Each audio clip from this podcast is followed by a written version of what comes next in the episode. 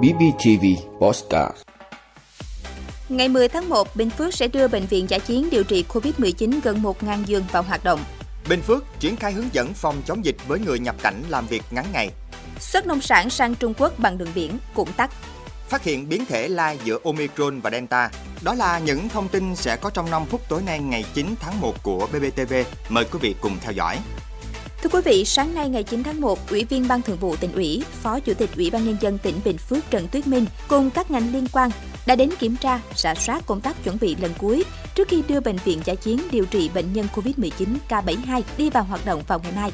Do tình hình dịch bệnh trên địa bàn tỉnh ngày càng diễn biến phức tạp, số lượng bệnh nhân mắc COVID-19 tiếp tục gia tăng. Được sự hỗ trợ của Tổng công ty BKMS Bình Dương, tỉnh Bình Phước đã cho lắp đặt xây dựng thêm bệnh viện giả chiến K72 đóng tại phường Tân Phú, thành phố Đồng Xoài. Bệnh viện có quy mô 964 giường, gồm 180 giường điều trị bệnh nhân mức độ nặng, nguy kịch, 672 giường mức độ vừa và nặng, tầng 2 và 112 giường chờ ra viện. Tuy nhiên, sau khi được đầu tư xây dựng, để hoạt động hết công suất, bệnh viện cần phải trang bị thêm một số trang thiết bị cũng như đội ngũ y bác sĩ. Do đó, trước mắt vào ngày 10 tháng 1 khi đi vào hoạt động, Bệnh viện Giả chiến K72 chỉ có thể tiếp nhận khoảng 60 bệnh nhân nặng nguy kịch từ Bệnh viện Đa khoa tỉnh và huyện Đồng Phú chuyển sang do hai nơi này đang có dấu hiệu quá tải.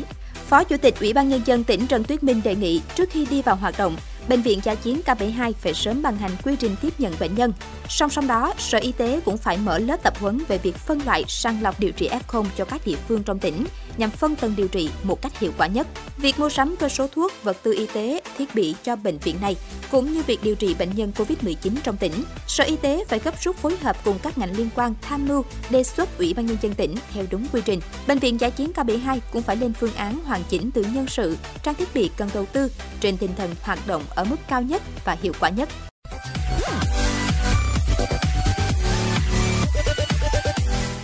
Thưa quý vị, Ủy ban Nhân dân tỉnh đã ban hành công văn về việc triển khai hướng dẫn y tế phòng chống dịch COVID-19 đối với người được phép nhập cảnh vào Việt Nam làm việc ngắn ngày dưới 14 ngày.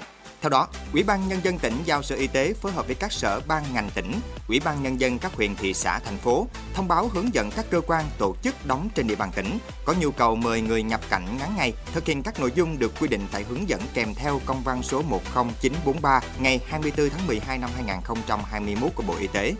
Bố trí thời điểm lưu trú làm việc riêng biệt, đảm bảo giám sát y tế, không tiếp xúc cộng đồng trong quá trình làm việc của người nhập cảnh ngắn ngày và người tiếp xúc.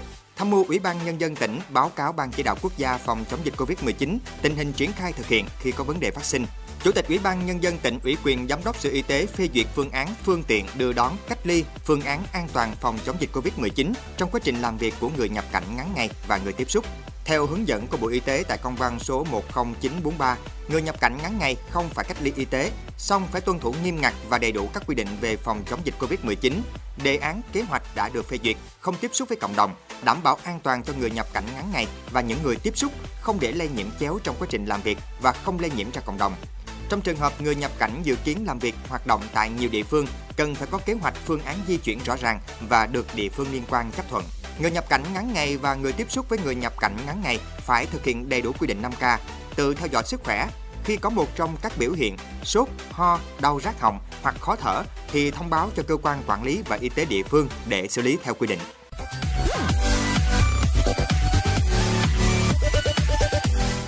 Thưa quý vị, theo Hiệp hội Rau quả Việt Nam, hơn tuần nay, hoạt động xuất khẩu bằng đường biển sang Trung Quốc của các doanh nghiệp đang rất chậm. Nhiều đơn hàng còn lênh đênh trên biển chưa cập cảng và có nguy cơ tổn thất cộng dồn khi hàng hóa thông quan kéo dài, cảng ùn ứ. Ông Đặng Phúc Nguyên, Tổng thư ký Hiệp hội Rau quả Việt Nam cho biết, phía Trung Quốc báo mỗi ngày họ chỉ kiểm được khoảng 5 container rau quả của Việt Nam do quy định kiểm tra Covid-19 khắc khe.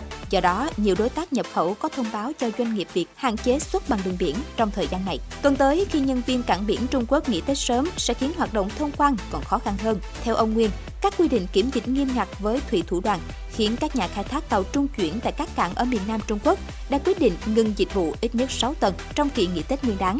Ông khuyến cáo các doanh nghiệp trong nước cần nắm bắt thông tin để điều tiết đưa hàng lên tàu, vận chuyển hợp lý, tránh thời gian nghỉ Tết dài phía bạn, ảnh hưởng tới chất lượng hàng khi phải lưu kho bãi lâu. Ngoài ra, do đi đường biển là xuất theo chính ngạch, bắt buộc hàng phải đủ hợp đồng, giấy tờ liên quan, nên các doanh nghiệp cần lưu ý tránh việc hàng không đủ thủ tục sẽ bị gián đoạn thông quan.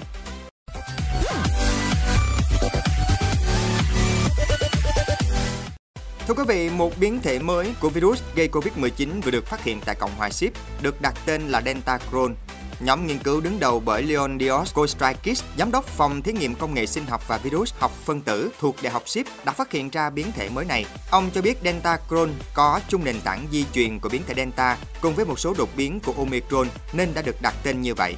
Nhóm của ông đã xác định 25 mẫu được lấy ở Cộng hòa Ship sau khi giải trình tự gen 1.377 mẫu bệnh phẩm trong khuôn khổ chương trình tìm kiếm các đột biến có thể của virus corona ở nước này. Tần suất đột biến cao hơn ở những người nằm viện. Điều đó có nghĩa là có mối tương quan giữa Delta Crohn và số ca nhập viện.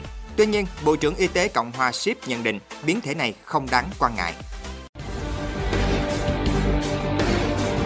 Quý vị đã luôn ủng hộ các chương trình của Đài Phát thanh truyền hình và báo Bình Phước. Nếu có nhu cầu đăng thông tin quảng cáo ra vặt, quý khách hàng vui lòng liên hệ phòng dịch vụ quảng cáo phát hành số điện thoại 02713 887065. BBTV, vì bạn, mỗi ngày.